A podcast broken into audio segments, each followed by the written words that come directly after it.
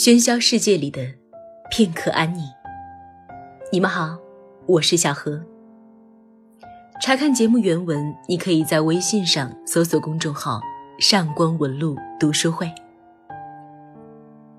在我们的生活里，有一个很有意思的怪现象存在。现在最丧的，往往都是那些正值大好时光的青年，而中年反而朝气蓬勃。懂得在辛苦的人生里为自己加油打气，但青年何必在自己最具有可能性的时候一味的退缩逃避？人到中年再拼命积极向上呢？本文选自朱光潜先生的《给青年的十二封信》，原题为《弹动》。朋友，从屡次来信看。你的心境近来似乎很不宁静。烦恼究竟是一种木气，是一种病态？你还是一个十八九岁的青年，就这样颓唐沮丧，我实在替你担忧。一般人欢喜谈玄，你说烦恼，他便从哲学词典里拖出厌世主义、悲观哲学等唐灾蝗灾的字样来训你的病友。我不知道你感觉如何呢？我自己从前仿佛也尝过烦恼的况味。我只觉得忧来无方，不但人莫知之，连我自己也莫名其妙。哪里有所谓哲学与人生观？我也些微领过哲学家的教训，在心平气和时，我敬仰希腊廊下派哲学者，相信。人生当归依自然，不当存有嗔痴贪恋。我敬仰托尔斯泰，相信人生之美在幼与爱。我敬仰布朗宁，相信人间有丑才能有美，不完全乃真完全。然而外根偶来，心波利涌，拿天大的哲学也抵挡不住。这固然是由于缺乏修养，但是青年们有几个修养到不动心的地步呢？从前长辈们往往拿应该不应该的大道理向我说法，他们说，像我这样一个青年，应该活泼泼的，不应该暮气沉沉的，应该努力做学问，不应该把自己的忧乐放在心头。谢谢吧。请留着这副应该的方剂，将来患烦恼的人还多呢。朋友，我们都不过是自然的奴隶，要征服自然，只得服从自然；违反自然，烦恼才趁虚而入。要排解烦闷，也须得使你的自然冲动有机会发泄。人生来好动，好发展，好创造。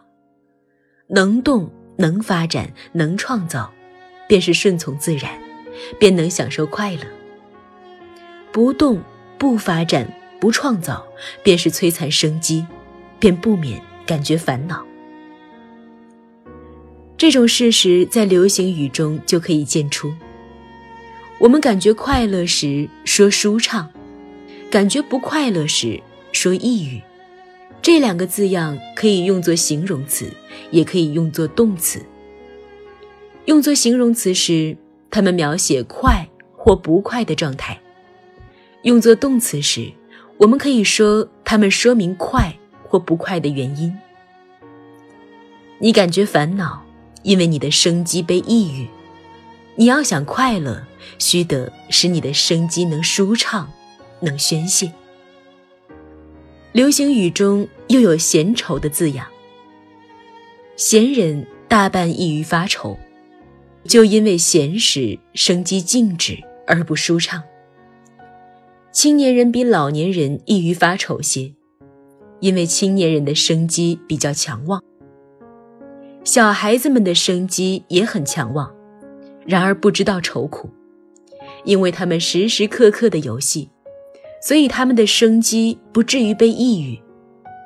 小孩子们偶尔不很乐意，便放声大哭，哭过了，气就消去，成人们感觉烦恼时，也还要拘礼节，哪能有你放声大哭呢？黄连苦在心头，所以欲绝其苦。歌德少时因失恋而想自杀，幸而他闻鸡动了，埋头两礼拜，铸成一部《少年维特之烦恼》。书成了，他的气也泄了，自杀的念头也打消了。你发愁时，并不一定要著书，你就读几篇哀歌，听一幕悲剧，借酒消愁。也可以大畅胸怀。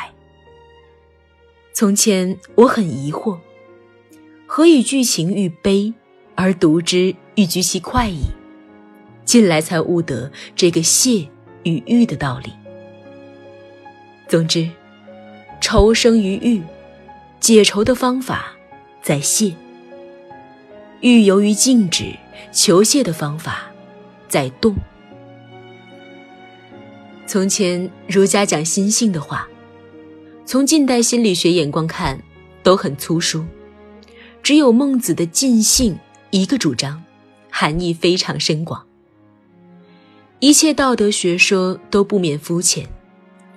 如果不从尽性的几点出发，如果把尽性两字懂得透彻，我以为生活目的在此，生活方法也就在此。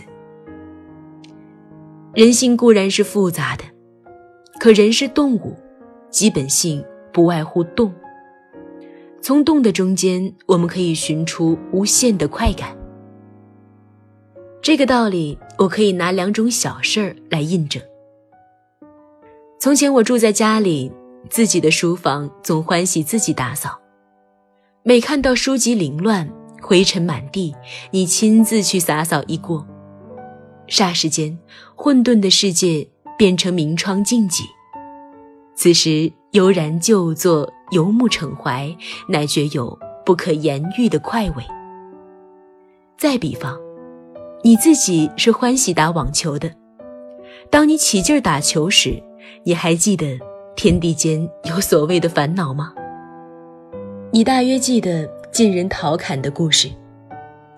他老来罢官闲居。找不得事做，便去搬砖。晨间把一百块砖由斋里搬到斋外，木间把一百块砖由斋外搬到斋里。人问其故，他说：“吾方致力中原，过而优异，恐不堪事。”他又常对人说：“大禹圣人，乃惜寸阴。”至于众人，当惜分阴。其实惜阴何必定要搬砖？不过他老先生还很茁壮，借这个玩意儿多活动活动，免得抑郁无聊罢了。朋友，闲愁最苦，愁来愁去，人生还是那么样的一个人生，世界也还是那么样一个世界。假如把自己看得伟大。你对于烦恼当有不屑的看待。假如把自己看得渺小，你对于烦恼当有不值得的看待。我劝你多打网球，多弹钢琴，多栽花木，多搬砖弄瓦。假如你不喜欢这些玩意儿，你就谈谈笑笑，跑跑跳跳，也是好的。就在此祝你谈谈笑笑。跑跑跳跳，你的朋友梦石。不管如何看自己，都有一个看待烦恼的方法。不知道这封信有没有让你更加豁达呢？